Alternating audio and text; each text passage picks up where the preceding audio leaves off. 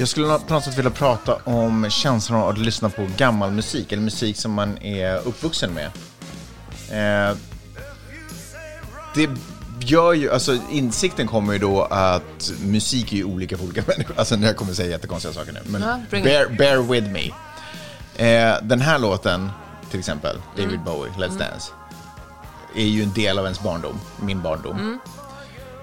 Någon ung som lyssnar på den här kan ju kanske tycka om låten, men kommer inte få de här varma känslorna i kroppen av att lyssna på låten. Om inte den personen lyssnar på den när den är ung och sen lyssnar på den igen när den är gammal. Det är först då det kan... Så att den här låten kräver också den, den här distansen i tid. Förstår du vad jag menar? Ja. För att den på riktigt ska skapa en värme. Men visst är det fint, för det blir liksom soundtracket till den tiden i ens liv. Ja. Som man på något sätt också kan återvända till på grund av det. Men då får man heller inte lyssna för mycket på den äldre dagar, för jag tror att då liksom suddar man ut den. Precis, men det gör ju också, för nu så här, nu kommer det ju ut massvis med låtar hela tiden. Hela tiden bara pumpas ut miljontals låtar känns det som. Och som blir, vissa blir ja, stora på TikTok och, och så här. De är väldigt sådär, um, eh, i minuten, de här låtarna. Just nu ska vi lyssna på den här, just nu ska vi göra den här dansen, just nu ska vi göra det här roliga sketchen. Ja, man lyssnar ju aldrig på en hel skiva. aldrig typ en hel skiva. Eh, men de här låtarna är ju mer än det, de är ju också tidskapslar på något sätt. Men jag undrar, kanske, men kanske de här TikTok-låtarna, eller alla de här låtarna som pumpas ut nu, också blir tidskapslar sen i framtiden. Jag tycker att man måste vara lite så ödmjuk kring att eh, det som man upplever kanske är unikt för en själv, men det är också väldigt allmängiltigt. Jo, det, så är det.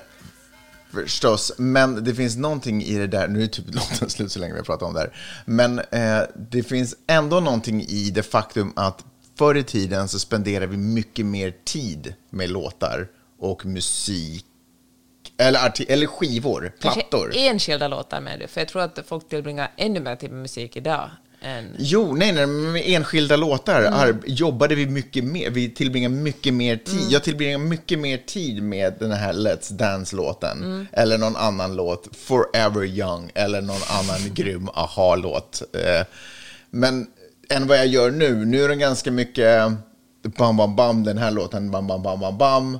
Och sen vidare till nästa låt. Mm. Jag, tillbringar inte, jag, liksom, jag tillbringar inte så mycket tid med musiken. Jag binder inte dem till hemskt många minnen. Det finns några undantag. Eh, men, men huvudsakligen. Är du med mig? Ja. Okej, ska vi, vi börja? prata? Ja, tack. Okej.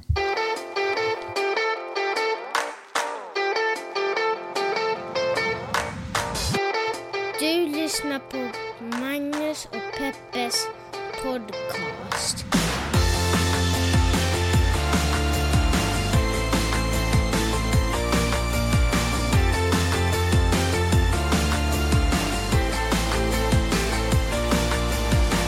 Hallå internet! Hjärtligt välkommen till podden som heter Magnus och Peppes podcast. En fantastisk podcast. Eh, där vi pratar om stora små händelser i världen. Och så gör vi det ur Peppers perspektiv egentligen. Ehm, och eh, ja men eh, Peppe, du är min fru. Hur känns det? Ja, Det känns väl okej. Än så länge. vi är ganska nyligen hemkomna från eh, Mexiko. Ja, det var ju underbart. Vad, vad var mest underbart? Var det att vara i Mexiko? Var det det vi gjorde i Mexiko? Eller var det det faktum att vi kunde åka till en annan plats? Eller var det semester? Vad var, vad var, det, vad var grejen för dig? Alltså, det var ju surfet. Att få surfa. Alltså, det vi gjorde där, alltså Ja. att få surfa. Vi fick ju låna en kompis uh, bungalow, kan vi beskriva det som, i, Mm. eh, i Mexiko och, eh, och bara drog iväg. Utan att, vi kollade inte supernoga om det är okej att åka med våra visum eftersom USA är fortfarande lite sträng med vem som får komma in i landet igen. Mexiko var ju sådär, alla är välkomna. Vänta, vadå, kollade du inte det innan? Nej men sådär, eh, jag utgick från att det var okej. Jag tänkte att med journalistvisum brukar man ju alltid få komma in i landet. Va? ja. Men är vi hemma? Ja, alltså, vi är hemma. tur att jag inte visste om det här. Jesus, Ja, men det var... så obehagligt. en underbar vecka och jag fick Mm. eh, så många insikter. För det första, alltså, jag älskar att surfa. Jag är den första att erkänna att jag inte är så bra på det, men fy fasiken vad roligt det var. Mm. Du är också den enda som får erkänna att du inte är bra på det, för du tar inte hemskt bra emot kritik. Nej, men, okej, är du bättre då? Mister kommer inte ens upp på brädan. Men det här har ju också varit en vecka då du inte har jobbat så mycket, Peppe. Hur har det varit det? Du är ju annars motorn i den här familjen, du är den som får saker och ting att hända, du driver framåt. Eh, att vila för dig, det är att göra en lättare uppgift. Ja, det var, jag trodde faktiskt inte att jag behövde ledighet så mycket. För jag tänker så här att jag älskar mitt jobb. Jag tycker att allt är ganska roligt jag gör. Och det har jag, och det har liksom verkligen jobbat, aktivt jobbat mig fram emot under hela mitt yrkesliv till den platsen i mitt liv där jag bara gör sånt, gör sånt som jag tycker är intressant. Och när jag kommer dit, och jag tänker då får jag vara glad och tacksam. Men vet du, den här veckan, det var så skönt att inte jobba. Alltså jag älskade så mycket. Stängde av jobbet ganska Ja. totalt. Jag spelade in en podd och det var väl ungefär det jag gjorde. Det var så fruktansvärt skönt. Och vet du vad det sjuka är? Nej. När vi kom tillbaka och jag skulle ta itu med en text jag håller på att skriva för Röda Korset, eller en bok faktiskt. Då var jag så att okej, nu ska vi ta tag i det. Och så såg jag att jag hade skrivit sju kapitel utan att jag kom ihåg att jag hade skrivit sju kapitel. Alltså, det är väl ändå ett tecken på att man behöver semester då? Det är, alltså, det är ju... Eh, ja, det är ju sinnessjukt beteende, Peppe. Ja. Så jag tänkte det var en... Det Är det, var, inte, är det inte då man går in i väggen, typ när, sån här, när man gör sånt? Jag vet faktiskt inte, men jag vet att det var en underbar vecka. Alltså det var så roligt och spännande och liksom fysiskt utmanande och eh, det hände, det var så, my- det så dramatiskt där. Vi såg ju en boorm, jag skulle ta en, en utomhusdusch en dag och så låg det en boorm och, och stirrade på mig. Och eh, en annan, var, annan dag var det världens åskväder. Det åskade så mycket att jag trodde, jag menar Mexis, Mexiko så går ju tu alltså. Var- ja, roligt var det, Ja, det var det verkligen. Eh, så dit ska vi kanske återvända. säkert.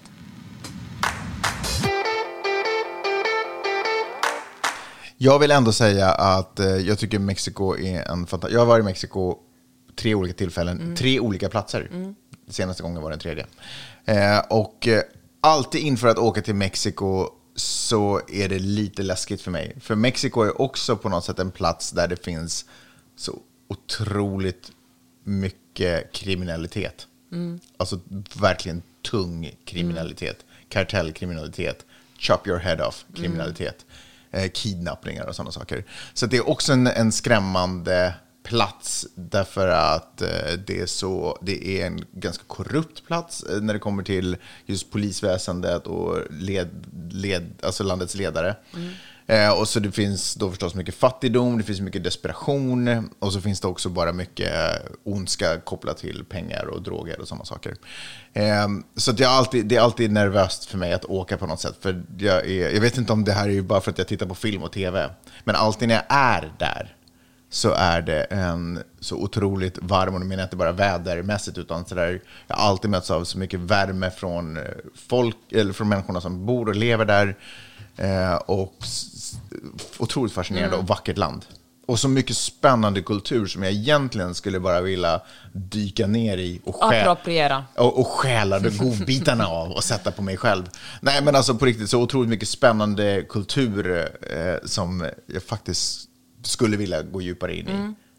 Men det där känns också sådär eh, svårt att gå djupare in i det, för jag känner att jag vill, och, då vill jag också börja bära symboler och sådana saker. Och, alltså, sådär, jag, har svårt att, jag har svårt att förhålla mig till rollen som turist. Okej, nu tänker du kanske på det som, eh, som vi pratade om tidigare, du och jag alltså, om att eh, mexikanska kulturministeriet anklagar Sara och några andra så här snabbklädeskedjor för kulturell appropriering. Mm, precis. Att de tar... eh, Berätta, berätta lite om den grejen. Men så här, de, tar, eh, de säger så här, vi tar nu Sara som exempel, för jag kommer inte ihåg de två andra kedjorna.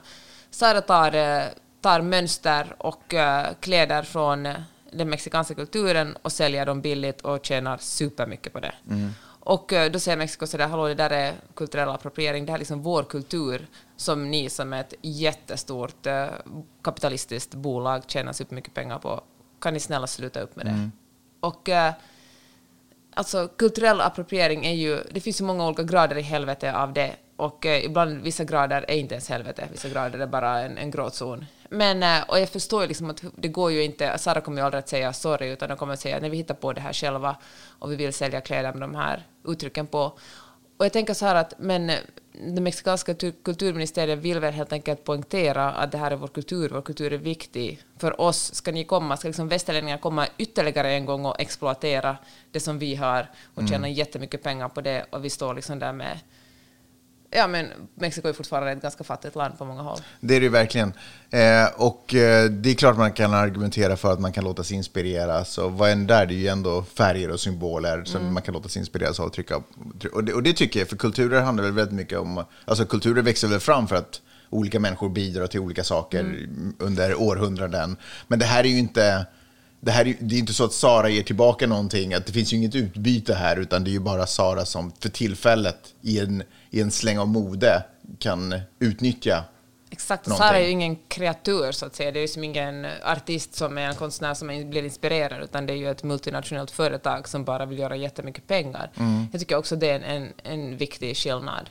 Men vet, jag, jag är ju liksom född i, med en status eh, som har gjort att jag instinktivt går omkring, var jag än är på platsen så går jag instinktivt och känner att jag är någon form av herre på den här platsen. Alltså sen kan jag ju vara undergiven, eller underlägsen för att, whatever, liksom för att jag är i utsatt situation. Men någonstans så är mina upp, allting som jag ser är på något sätt lite till för mig.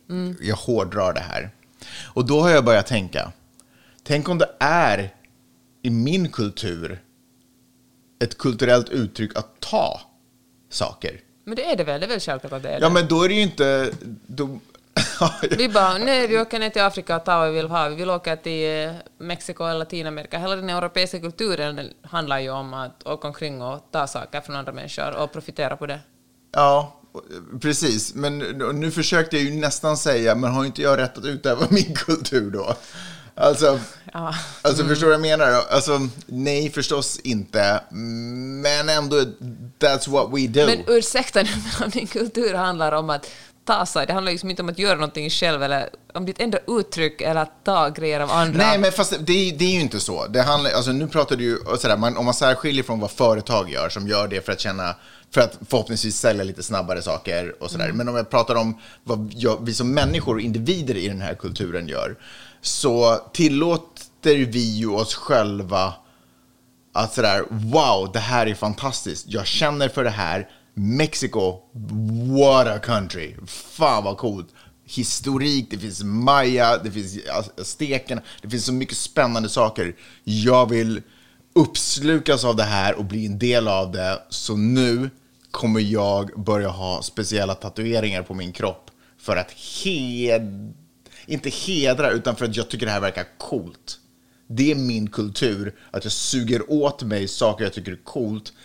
Av kärlek också, på sätt och Fast vis. vad det där av kärlek kan man ju säga, vad heter, vad det, vad heter det där eh, vidriga fotbollslaget i Washington? Washington Red... Ja, det är Redskins du menar? Redskins. Aha, okej. Jag menar, det var ju argumentet också att äh, men nej, vi hedrar ursprungsamerikanernas kultur, så vi kallar dem Redskins och har liksom en äh, liksom Mm. Fast- karikatyr av en person från ursprungsbefolkningen som symbol. Nej, nej, det är för att hedra er, för att vi tycker ni är starka och coola. Jo, alltså, den där fast det är väl lite annorlunda. Fast det är väl ändå en annan sak. Det där är ju ett arv av en rasism. Om jag åker till ett land och förälskar mig i kulturen. Jag förälskar mig i folkets vänlighet gentemot mig. Eh, jag För du kommer som, vit, du kommer som liksom vit västerlänning dit och sådär, här är pengarna, jag Jo, tar det jo, jo, här jo. och sen tar jag det där. Ni kan hålla er jävla korruption Men jag kan väl och- kan, Jag vill ha en ren strand, inte med plastflaskor på, så kan ni snälla ställa upp den, för det är jag förälskad i. Och jag, jag älskar de här snygga pyramiderna som är ursprungsbefolkning Fast vem älskar inte rent? Så jag menar, alltså, jag fattar att du vill motivera att din tanke är god och du vill ju bara väl, men jag tänker, alla är väl hjälte i sin egen historia. Mm. Alltså om du på riktigt är intresserad, då kan du väl... Nej, men det finns någonting väldigt fundamentalt i oss västlänningar att vi, vet du vad, det är nästan lite som blommor på en äng. Vi kan inte gå på en äng och bara uppleva blommorna där, utan vi måste rycka loss dem ifrån marken och ta hem dem Ja. och trycka ner dem i en glasflaska, hälla på lite vatten och se dem leva i ungefär fyra timmar till. Det är på något sätt känt viljan, och, vi, och det handlar ju inte om att vi försöker dominera blommor eller att vi har ett, ett eller imperialistisk, eller jo det är väl det, men det, det, någonstans är vår dragningskraft för stor. Det är som en drog i oss att vi inte bara kan njuta av saker där de är, utan vi måste äga det också. Vi måste ta det. Det måste bli mitt. Så kulturer som vi kommer till och uppsöker, det räcker inte med att de är där. Jag måste ha det. Det måste bli en del av mig och jag måste identifiera mig som en människa som älskar blommor. Och det bevisar jag genom att slita upp alla blommor på jorden och sätta dem i mitt hem, på mitt bord. Är inte det, det, det är underligt? Eh, Sen tänker jag att det går ju också att vara en medveten turist. Alltså, turist är ju någonting som ingen vill identifiera sig med. Men jag tänker så här, man kan ju fundera på hur man beter sig, liksom hur mycket man vet om landet man kommer till. Har man läst på och förstår hur det fungerar? Har man ansträngt sig för att välja, en- liksom, bo på en plats där det inte... Man bor liksom inte på Marriott, utan man bor på ett hotell där kanske pengarna verkligen stannar i landet och inte går till liksom någon stor kedja. Och jag menar, det finns ju, det finns ju också många olika grader av hur, hur exploaterande man är. Köper Jag- man sex till exempel, det kanske inte är en så bra grej. Till exempel. Eh, en av de förkastliga saker man kan göra. Jag tittar ju på Maj-Lis ibland när vi är ute och promenerar. Inte så mycket vidare. Jo, jag tittar på vidare också, men just det här som jag ska säga. När vi promenerar kanske upp och ner till skolan för att hämta vidare, vad fan som helst. Och hon har ju det där känslan att om hon till exempel då ser en blomma så ska den ryckas upp i hennes hand. Och då får man ju kännas att vi är ju, vår kultur, vi är ju barn. Vi, vi har någon form av barnmentalitet. Vi har, det är som att vi inte upplever att vi behöver att vi inte behöver ha disciplin. Vi, för vi, är- vi är tillåtna att göra vad fan som helst på något sätt. Det är som att vi har blivit pampered av tidigare kulturer som har sagt att allting du, du gör är okej. Fast vet du vad, jag tror det handlar om pengar också. Alltså, här i USA finns det ju folk som har extremt mycket pengar. Och de får verkligen göra vad de vill. Med några få undantag. Ibland liksom går det åt helvete, men nästan alltid går det ganska bra. Man, är man liksom, också för att man blir så otroligt beundrad för att man har pengar, som om det skulle vara någon slags, att man skulle vara smartare än bättre än alla andra människor om man har lyckats ha rika föräldrar som har, som har hjälpt en att bli ännu rikare själv. Jag tänker såklart på Elon Musk och Jeff Bezos och vad det finns för assholes. Som verkligen kan, eh, ja men de står verkligen ovanför allting, ovanför liksom all moral, alla ideologier, all, liksom, all lagstiftning. De bara gör. Och jag tänker att det som vi sysslar med är liksom en mycket mindre version av det. Mm.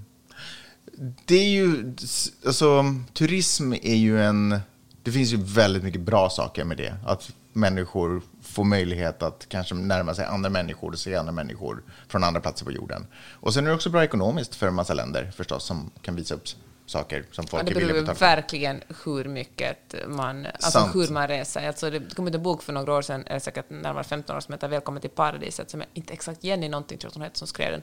Superbra. Handlar om hur man åker till, turister åker till Phuket och så äter de, alltså ingen av de pengarna de turisterna tar med sig dit. Det är typ fransmän som äger hotellen. Mm. Ja, jag liksom Ja, det- det är ju inte så äger- bra. Alltså det, ja. Precis. Men, men, det också, men det jag tänker på att kanske det kanske andra länder inte borde vara så trevliga mot oss och snälla mot oss eh, bara för att vi har massa pengar. Kanske vi borde vara tvungna att anstränga oss mer för att förtjäna respekt och välkomnande. Och det finns väl en sån rörelse som eh, håller på att uh, väckas upp i världen. Mm. Alltså nu är det ju inte superexotiskt, men i Barcelona och kanske också Venedig, alltså några medelhav stora turistorter på, liksom, eller platser dit turister åker liksom, från hela världen, börjar ju protestera mot turister. Tycker Mm. att det är så vidrigt att turister kommer och skräpar ner och, och liksom bara står i vägen. Mm. Ja, intressant. Eh, men det var nice i Mexiko. Det var det.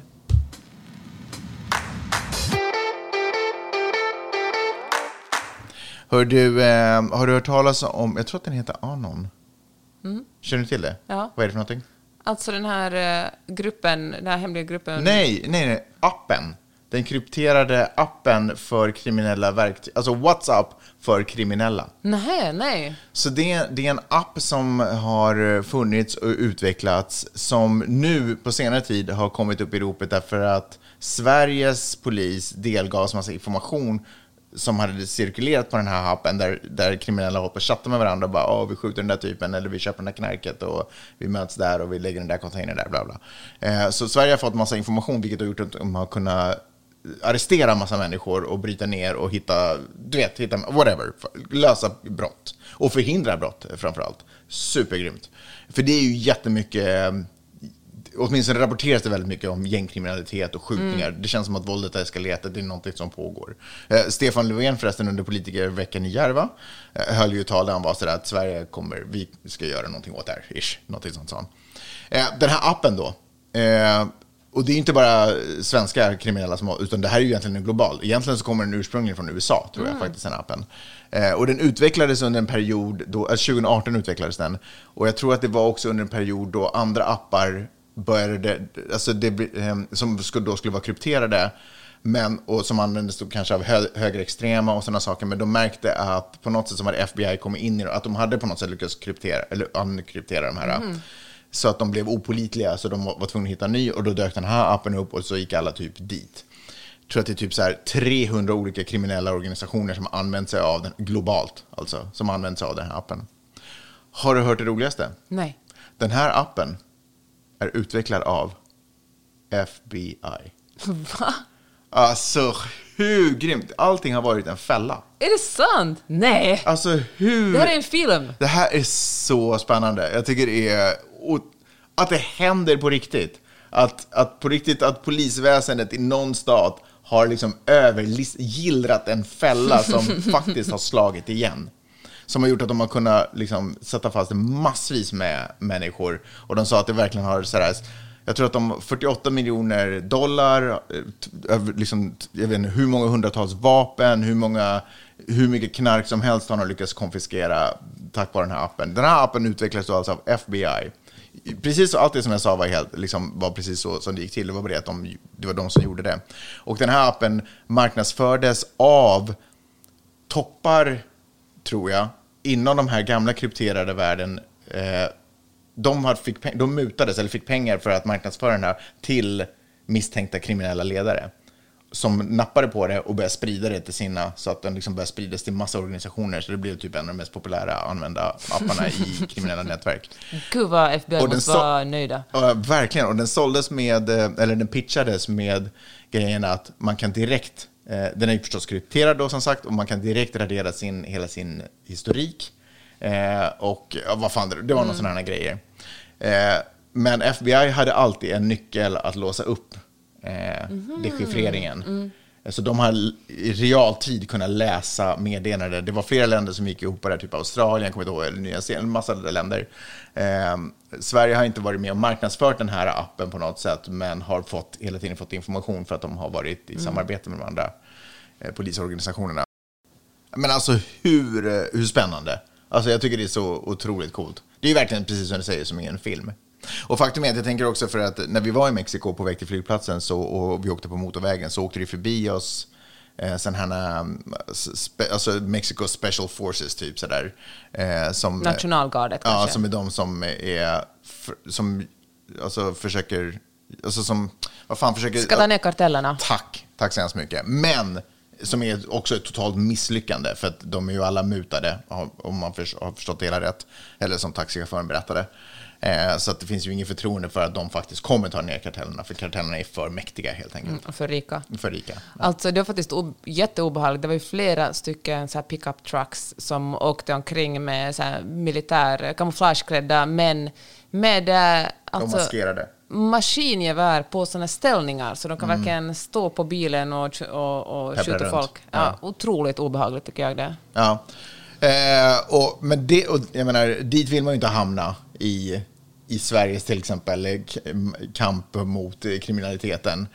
För bara det faktum att de åkte omkring var nästan också som en symbol för ett misslyckande. Förstår du vad jag menar? Att det är... Jag såg det mer som ett ställningstagande, skrämselpropaganda, håller på plats för att vi finns här med vapen och vi kan skjuta ihjäl er. Precis, men jag har också på något sätt insett att när det har gått så långt att vårt enda alternativ nu är att skjuta folk. Då har man ju liksom förlorat. Du vet, det här appen, det är ändå ett sneaky sätt att förstå vad jag menar. Man försöker använda, man försöker vara smart och gillra fällor och fixa, du vet sådär. Men när man har liksom monterat ett maskingevär på en bil. våld mot våld. Och det är lösningen på hur, vi, hur man får ner karteller. Då är det ju liksom, då har man ju typ förlorat. Mm. Ja, Bort, helt bortsett från att det ändå är, är tandlöst för att allting är så korrupt. Men om det inte ens var korrupt så är det ju fortfarande ett så jäkla misslyckande.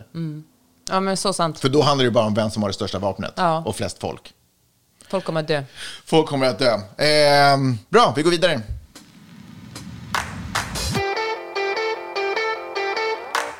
Joe Biden har sagt att eh, juni är officiellt hbtqi plus-månaden.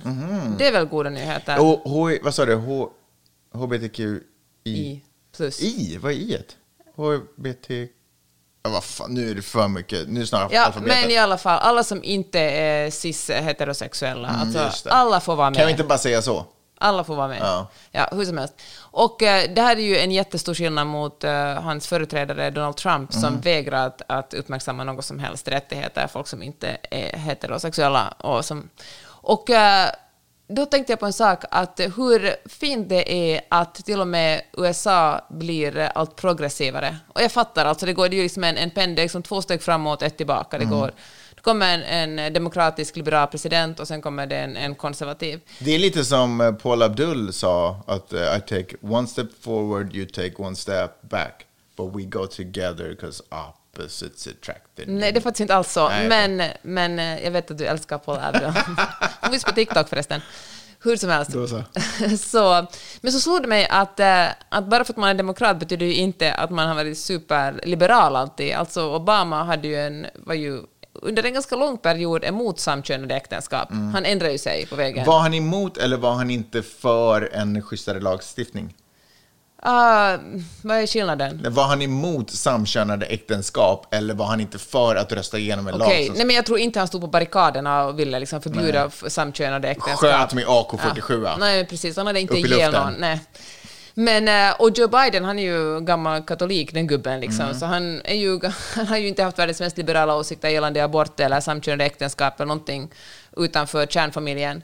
Men eh, nu är han ju mycket liberalare än vad Obama var på sin tid, alltså Mm. innan Obama blev president. Och då tycker jag att eh, det är på något sätt, eh, jag tycker det är en ganska fin sak, att man måste komma ihåg att, att vi är på ett sätt alla tiden, liksom våra barns tid, alltså tid, att utvecklingen Utvecklingen utvecklas. Alltså vi går framåt. Det som, eh, det som var liberalt för 20 år sedan, eller 15 år sedan, 10 år sedan kan uppfattas som ganska, inte kanske konservativt, men ganska sådär, eh, men kom igen, lite mer kan du där. Men det märker man så fort man tittar på någon dokumentär eller någonting annat och då dyker det upp ett tv-klipp från jag vet inte, slutet på 90-talet, början på 2000-talet. Och man bara, men gud, vad är det här för stenåldersprat? Ja. Hur inaktuellt det är. Och då kan man vara sådär, men åh, vilken idiot han var. Men alla, vi var alla idioter, eh, liksom, på, så. Sen finns det ju alltid någon som är lite före sin tid, som inte är en idiot, som får ta emot otroligt mycket skit. Och liksom kämpa emot vind. Men det är ju tack vare Pratar du om dem... dig själv nu? Är det här någon form av... Nej, men det är tack vare de personerna som vi faktiskt rör oss framåt, att någon orkar gå liksom lite förbi normen. Så, ehm, och det måste jag ändå säga, att är man, eh, hur gammal nu Joe Biden är, Ingen vet, ingen vet. De hade inte, de hade inte födelsebevis på den tiden. pushing 80 i alla fall, och eh, blir allt mer liberal med åldern, det är ju också en väldigt fin sak. Alltså vanligtvis brukar det ju vara tvärtom, man bestämmer sig för att när jag var ung var, som till exempel du Magnus, när jag var ung var musiken viktigare och bättre än vad den är nu, och sen håller man fast vid det tills man dör. Det fina är ju människor som kan förändras och vara så att, åh nej, herregud, så jag tyckte då var konservativ jag var då, nu ska jag öppna, vidga mina vyer och eh, öppna upp för fler människor. Fler människor ska få vara med. Samtidigt så tänker jag att det kanske också vad hans parti kräver av honom. Eh, Fair och enough. hans eh, vad heter följare, för han är inte influencer på det sättet. Fast han nog har inflytande på folk. Men vad väljarna kanske ändå. Mm. Jag menar, det kanske inte är helt altruistiskt. Nej, men å andra sidan, eller vad menar du, altruistiskt är det ju väl? Det är ju motsatsen till altruistiskt, om man gör någonting för sig själv. Jag kanske inte har helt koll på, det jag försökte säga, jag kanske inte har helt koll på vad ordet altruism betyder. Hör du, eh, på tal om influencers så... Men för, för, nej, nej Ja. men jag måste bara säga en sak, för apropå partiet, att man följer pa- partiets pipa. För Harris, eh, Kamala Harris var ju nere i fan, Guatemala. Guatemala och, och eh, i en mikrofon sa att kom inte till USA. Det, och det känns ju, alltså, det är ju inte ett budskap jag trodde skulle... Nej, men det handlar väl Fast det är om... klart, hon kan ju inte säga kom till USA, eller? Nej, ja, eller alltså det handlar väl om att hon lovar att det ska bli bättre förhållanden i Guatemala. Folk Mm. kommer ju inte från Guatemala till USA för att USA ska vara så superhärligt, utan helt enkelt för att de inte kan försörja sig i Guatemala och för att kriminaliteten och liksom gängverksamheten där är så ohållbart. Mm. otroligt våldsam. Så ofta handlar det ju om att man får välja mellan döden eller USA, och då väljer man USA. Mm. Och det är inte ju he- liksom en, en desperat move. Jag har också förstått att till och med folk som flyr vet att det faktum att de flyr gör att de som är kvar kommer dö. Ja, det är fruktansvärt. Det är som i Nordkorea där man blir bestraffad liksom i tre generationer om, om någon gör någonting. Det är ju... Men Ja, hon, var, hon var tydlig med att poängtera, snälla gör inte den här farliga resan upp till USA. Det finns lagliga sätt att ansöka om asyl. Mm. Ta de lagliga vägarna. ja, det är Men ju... vad, vad- snappade du upp vad hon planerar att göra för Guatemala, Guatemalas ekonomi? Nej, alltså jag, faktiskt inte, jag har liksom sparat alla de texterna för att läsa och prata om i någon podd, men jag har faktiskt inte kommit så långt ännu. Så, men det, är väl, det är väl en jättebra grej att tala om nästa vecka. Okej. Kamala Harris eh, politik i, eh, i Centralamerika. Mm, okej. Förlåt, du skulle säga någonting annat. Nej, men jag tänkte på, när du började tala om influencers och politiker, så tänkte jag på Donald Trump gjorde ju sitt första officiella uppträdande i North Carolina i lördags. Och eh, det var ju, han hade ju verkligen, från demokratiskt håll skojar ju folk, eller inte demokratiskt, alltså partihåll, men liksom från liberalt håll så skojar ju folk om att han hade byxorna på sig bak och fram. Det stämde faktiskt inte. Och att han såg sliten och trött ut, medan man på replik... Varför skulle han ha byxorna på sig bak och fram? Om man inte tänkte framföra låten Jump. Det är så konstigt. Okej, men det såg lite fishy ut. Alltså, onödigt många människor har zoomat in på Donald Trump skrev de senaste dagarna. Ja, det så. Men, eh, men det är också en cheap shot, liksom. Va, Ja, hur som helst. Medan man från republikanskt håll har sett att det här liksom, Donald Trump är det republikanska partiets DNA just nu. Det är han som, eh, ja, men det som Donald Trump säger gäller. Och det är Alltså, det, jag tycker det är superspännande, för uppenbarligen så, alltså så här, det här tror jag, Donald Trump, har, Donald Trump har ju varken sagt bu eller bä gällande om han kommer att ställa upp i valet 2024. Han har sagt, han har lämnat några så här små spår och sagt kanske, kanske inte, vi får se, eller nej, det ser bra ut 2020, alltså 2024 och sen räknar han med att folk ska liksom analysera det och, och, och försöka förstå vad han, vad han menar med det. ja. Och, eh, och, och, och då talar man just nu om, eftersom innan presidentvalet så kommer det ett mellanårsval där man väljer in folk i kongressen. Och Donald Trump kommer absolut inte att ställa upp i det här valet. Han, har liksom ingen, han, kommer inte att bli, han är inte intresserad av att ställa upp i kongressen. Nej. Han är antingen är president eller så har han ingenting alls. Såklart. Och nu håller man inom det republikanska partiet om och debatterar. Är det bra att han har en jättestor plats i det här valet? Är det bra att han liksom att han syns och endorsar folk och säger åt att att ni ska rösta? För att eh, risken finns att det engagerar, eftersom Donald Trump inte ställer upp så kanske republikanerna stannar hemma och tänker, för att republikanerna, eller vissa republikaner är Trump-supportrar mer än de är republikaner. De bryr, mer, bryr sig mer om Donald Trump än de bryr sig om själva partiet. Är det då så att eftersom Donald Trump inte står på valsedeln så stannar de hemma oberoende vad han säger? Men däremot om man, om man ser honom riktigt mycket i medierna så kanske det påminner demokraterna om att eh, herregud, Donald Trump ex- existerar, det är viktigt att vi ska rösta. Det på något sätt ger energi åt den Ja, ja, demokratiska okej. valrörelsen. Tydligen var det ett... eh, Nästan ett fall av damn if you do and damn if you don't. Ja, men precis. Och tydligen var det här någonting som, som Obama hade ett problem med, eftersom när Obama blev vald, invald andra gången, så, nej, första gången, så 2010 års mellanårsval, då var folk så otroligt nöjda över att ha, de tänkte liksom, demokraterna tänkte vi har gjort vårt, vi röstar in Obama, det här alltså vi har en president som är svart, det är en ny era, det kanske inte är så viktigt att jag går och, och, och röstar. Just Världen har förändrats nu. Ja, alltså kongressen, schmongressen, vem bryr sig liksom? Och då fick republikanerna en chans att ta över eftersom de tvärtom var, hade liksom fått ny, ny energi av att eh, de, deras kandidat inte kom in senast. Ja, och nu- rasismen Ja, ja men såklart det.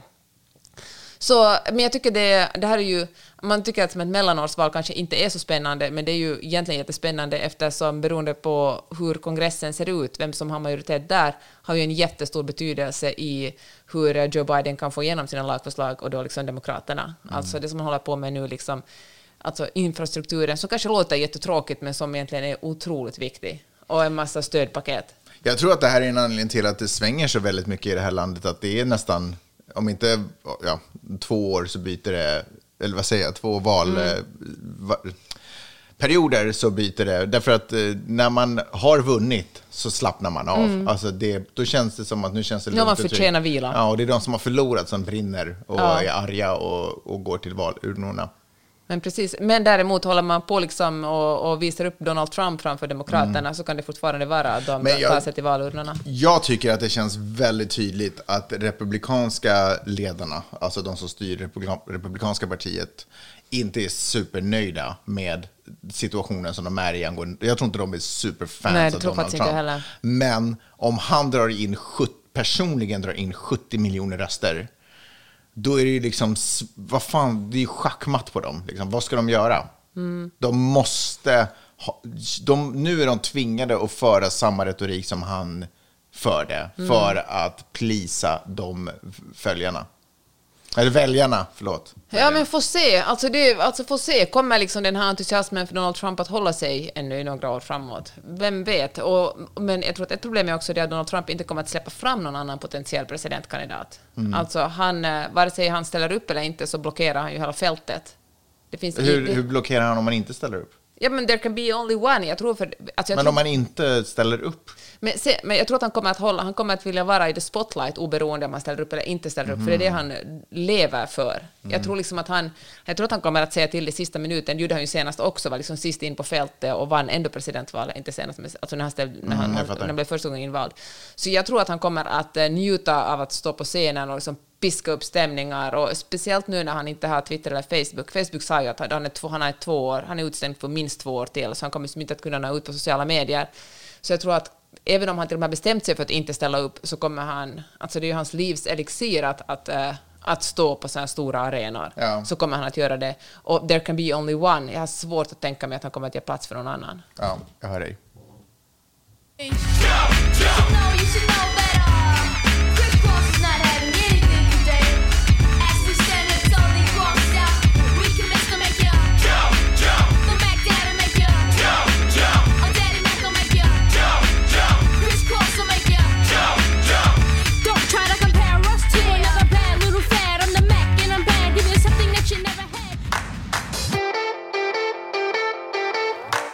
Låt mig recycla lite material som jag hört i en podd som jag klipper. Vi kan kalla den podden Skåpet.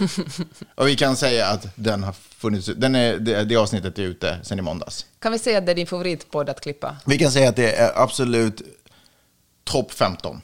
Okej. Hör du, ehm, nej men ni pratade om en grej där och det är ju fantastisk ynnest att få lyssna på en podd och sen också kunna dela med sig av vad man tycker och tänker. Det är oftast när jag sitter och lyssnar på podden så är jag bara så här, åh, frustration, jag vill in i det här samtalet men jag har ingen, jag har ingen väg in. Eh, för man vill inte vara den som skriver kommentarer på någons sociala medier. Absolut inte. Nej. Ni pratade ju faktiskt exakt om det. Ni pratade om någon, vi kan kalla henne Tove-Maj, jag kommer inte ihåg vad hon hette. Men en kvinna som hade gått in på Bianca Ingrossos eh, sociala medier, hon är inte den enda som gör så här. Det är, ju det, det är ju tidens anda. Det är ju en del av det här kulturella. Jag kan inte bara betrakta någonting utan jag måste äga. Jag måste äga det här. Konversationen, jag måste äga det här åsikten. Jag måste på något sätt ha det. Hon hade gått in på Bianca Ingrossos eh, Instagram och kommenterat och eh, förklarat vad, eller bara sagt att varför, varför jag, jag vet inte vad det var. Något, någon form av skönhetsgrej. Var det förstorade läppar eller var det botox i pannan? Jag kommer inte ihåg. Men varför gör du det här tyckte Tove mig. Eh, och sluta, du är ung och vacker. Eh, håll inte på så här. Eh, slut på meddelandet. Och förstås så blir folk bara, Åh, lägg dig inte i, bla bla bla. Eh, men men jag, när jag lyssnade på er så var det som att, förstås, har man en åsikt om en annans eh, utseende så håll det för dig själv. Det, är inte, det, det måste vi bara sluta kommentera andra människors utseenden. Det, det har vi, vi har ingenting med hur andra människor väljer att se ut att göra. Vi, vet inte, vi, har inte ens, vi har ingen förståelse för det. Det finns miljoner anledningar till att man förändrar sitt utseende eller på, överhuvudtaget fixar till sig. Eh, det kan vara trend, det kan vara andra saker. Det, det, tusen olika anledningar. Så vi har ingen anledning att lägga oss i det. Men ni kände ändå som att ni försvarade Tove Majs eh, åsikter där och tankar om, om vad en yngre generations kvinnor väljer att göra. Och där ställer jag mig lite frågande, Jeanette Öhman. Därför att, eh, har det inte, all, för det första, har det inte alltid varit så att äldre generationer tittar ner på yngre generationer och bara, men vad gör du med ditt Ska du gå omkring med de där slitna jeansen? Ska du göra sådär? Ska du verkligen hålla på att tatuera dig? Ska du göra ditten? Ska du göra datten? Ska inte du bara, herr, fru, äldre generation, bara hålla käften, mind your own biz och let me do me? Okej, så här. Jag, äh, håller, alltså jag läste faktiskt inte hela kommentaren, det var alltså Sissan som, som hade Ja, läst jag, jag skyller inte ifrån dig, du är en del av eh, korporativet, Ja, det är jag verkligen. Och, eh, men så här känner jag, alltså, det var kanske inte den vassaste analysen som Tove Maj gjorde här. Men jag tycker att det finns faktiskt en orsak att tala om, om skönhetsindustrin. Och om hur mycket pengar kvinnor lägger ner och förväntas lägga ner på hudvårdsrutiner och fillers och botox och saker som jag inte ens vet vad de heter eftersom jag inte är tillräckligt ung för att veta det. För att eh, alltså, kvinnor tjänar fortfarande inte lika mycket pengar som män. Kvinnor stannar längre hem med barn, kvinnor eh, vabbar oftare, kvinnor sköter det, o, det oavlönade hushållsarbete och samtidigt förväntas vi sätta ner enormt mycket pengar på vårt utseende. Och eh, som individ förstår jag, det är klart att ingen ska gå upp till någon annan och säga jag tycker du är ful, jag tycker du borde göra så här med ditt utseende, det är inte okej. Men just den här profilen, alltså Bianca Ingrosso, hela hennes eh, företagskoncept handlar ju om att utge sig för att vara en vanlig sårbar kvinna, vilket hon är. Vilket kan, man kan vara oavsett hur man ser ut. Precis. Oavsett vilka kläder man sätter på sig. Men det finns ju någonting sådär förrädiskt i influencerbranschen där eh, man följer en person och följer den så nog, man följer den på YouTube, på Insta-stories, på TikTok kanske, kanske har en blogg och känner att det här är som en kompis. Och sen ens kompis säger åt en åh gud jag älskar det här är den bästa, det här är det bästa läppstiftet jag någonsin använt, eller det här är den bästa peelingen eller den bästa, det bästa serumet, snälla köp det av mig. Känns det som en kompis skulle säga det? Just Bianca Ingrosso, hon profiterar, hon, det är ju henne, hela hennes, att hon är liksom den mest framgångsrika influencern och en av, hört det liksom ändå, hon har mer pengar än de flesta svenskar.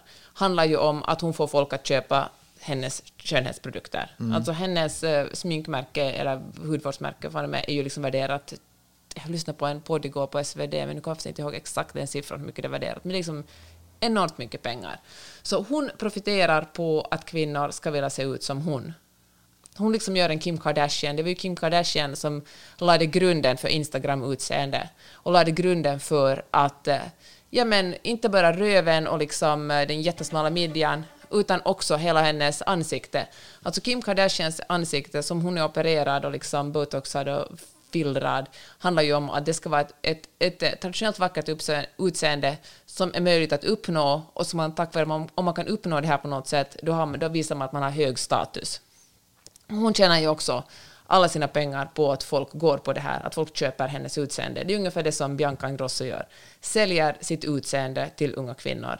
Och jag tycker att det förtjänar lite kritik för att äh, jag tycker inte att det är schysst. Alltså jag tycker att, eller kan, schysst är kanske fel ord, men jag tycker det förtjänar åtminstone en analys kring det här. Det blir fel om vi säger sådär att det är fult att gå fram till enskilda människor och peka på hur de ser ut. För att, och det håller jag med, det är det, men hela den här kulturen, hela strukturen i, hela, nej inte strukturen, utan kulturen i hur kvinnor ska se ut är någonting som förtjänar att lyftas upp. Och ser man så här att, att eh, om, man, om man tar ner från... Om, jag tänker, vem som, om du frågar liksom en 20-årig kvinna som säger sådär att, att det är någon som tvingar dig att, att göra botox för att du är så här ung, så kommer en 20-åring säga nej, det här är mitt eget val. Men ganska få beslut, ganska få köpbeslut i vår kultur är våra egna val. Vi köper det som marknadskrafterna, förlåt nu för det här dumma ordet, men säger att vi ska köpa. Vi köper det som influencers säger att vi ska köpa. Vi tror liksom att att vi på något sätt är individer som kan stå emot alla de här tusen budskapen som kommer från andra håll hela tiden, hur vi ska se ut, hur vi ska vara klädda, hur vi ska agera. Men vi gör inte, det planteras inne i oss, och jag är också skyldig till det här. Alltså jag vill också se ut på ett visst sätt liksom. Men, eh, men jag kanske kommit så pass långt, jag är så pass gammal så jag kanske inte lika utsatt för de här, fan, de här, fan det är jag säkert också, men eh, men eh, ja, så jag tycker absolut att för- den här liksom, att för några år sedan blev den koreanska hudvårdsrutinen och efter det liksom alla andra hudvårdsrutiner så stora, handlar inte om att kollektivt råkade sig bara att alla kvinnor på jorden eller västvärlden eller liksom med pengar alla kvinnor med pengar på något sätt blev intresserade av hudvård. Utan det handlar helt enkelt om att hudvård säljer jävligt bra och då blev marknadsföring på hudvård genom influencers bland annat trycktes på riktigt ordentligt. Sen kan man ju också fråga sig ett steg längre, vem är det egentligen som äger de här hudvårdsmärkena? Vem är det som liksom tjänar på att kvinnor köper, gör botox, gör fillers, köper massa? Kanske det, och I det här fallet får ju får Bianca Ingrosso jättemycket pengar av det. Men i sista hand så sitter väl också män i hennes eh, företag. Så i den långa loppet så tjänar män på att kvinnor kämpar för att vara jättesnygga. Och jag säger inte sluta sminka er, bränna era bhn, gör det om ni vill, om det känns rätt.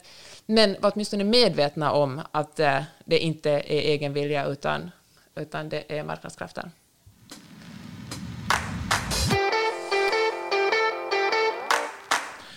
Fick du svar på din fråga? Nu har inte jag tid att sitta och prata med dig mer. Jag måste gå och smörja in mitt ansikte och ta hand om mina, eh, mitt utseende helt enkelt. Eh, men eh, fan, vad kul. För, jag ska ju också passa på att säga förlåt att ni har fått vänta på det här avsnittet. Tekniska problem. Det skulle ha kommit ut ett förra veckan. Vi skulle publicera ett i söndags. Eh, men av olika anledningar så har det bara helt enkelt inte gått. Men därför skjuter vi in ett snabbt här nu under vad som idag är en onsdag. Nej, förlåt, fucking tisdag. Eh, Det är en fucking tisdag Fucking idag. mother effing tisdag, yeah. Anyways, Peppe. Det är alltid ett nöje. Detsamma, Magnus. Eh, och det bästa med det här är att nu behöver vi inte prata med varandra på åtminstone fyra fem dagar igen. Magnus, du älskar att prata med mig. Jag älskar att prata med Och dig. hör du, nästa gång sänder vi ju från Stockholm. Ja! Då är vi eh, hemma, kan man säga. På ett, i ett av hemmen. Alltså jag vet att jag kommer att älska det, det kommer att vara så härligt, men varje gång, veckan innan vi ska åka får jag alltid panik, för jag tänker att varje dag som vi inte är i LA är dag som jag slösar bort mitt liv. Nej, det stämmer inte. Varje dag man är ute och upptäcker och är med familj och vänner och, och får njuta av olika, av olika saker och olika anledningar är en gåva till dig själv, Peppe. Ja, det är sant, så är det, så är det. Så vi, eh, vi hörs i Stockholm. Vi ses där. Hej då! hej! hej.